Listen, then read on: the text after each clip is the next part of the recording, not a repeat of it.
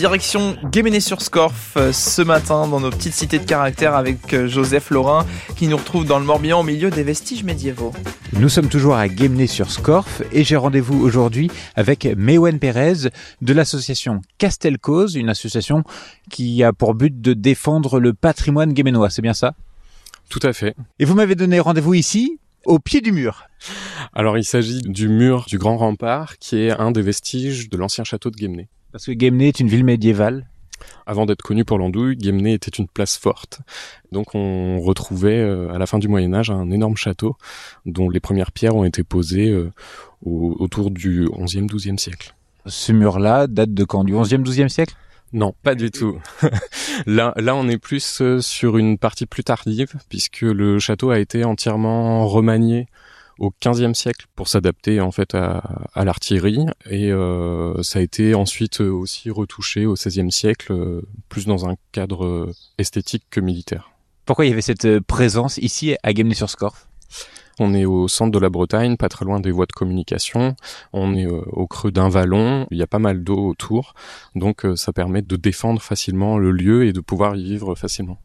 D'accord. Et qu'est-ce qu'il en reste aujourd'hui? Donc il y a ce mur, on l'a dit, pour la partie médiévale, ce sera principalement les vestiges du château qui sont un peu éparpillés euh, ici et là, euh, puisque euh, le château a été entièrement démantelé à la fin des années 1920. Un des vestiges les plus importants du château de Guémené, c'est ce qu'on appelle les bains de la reine, qui correspond au sauna privé des seigneurs de Guémené, aménagé dans le château au XIVe siècle. Bon, bah on va aller le voir. Allons-y.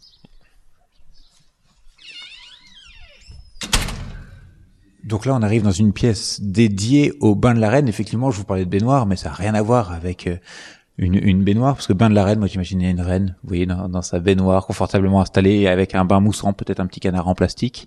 Là, on a une, une grosse construction en pierre. Elle date de, de quelle époque celle-ci? C'est daté à peu près de, des années 1380. Pourquoi? C'est quelque chose d'important et quelque chose de rare aujourd'hui? Ben déjà, il faut savoir qu'on a en face de nous un sauna médiéval en termes archéologiques, et il en reste dans cet état de conservation seulement trois. Mais ouais, derrière les bains de la reine, il y a une petite pièce. Qu'est-ce qu'on y trouve? Eh bien, c'est la salle où on retrouve les astuces beauté du Moyen Âge, tout ce qui est soins cosmétiques.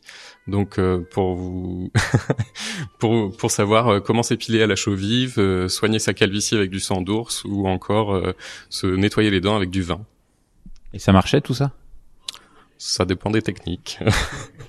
Merci beaucoup, Maywen. Je vous en prie. Les petites cités de caractère à retrouver sur francebleu.fr et sur ici l'appli par France Bleu et France 3.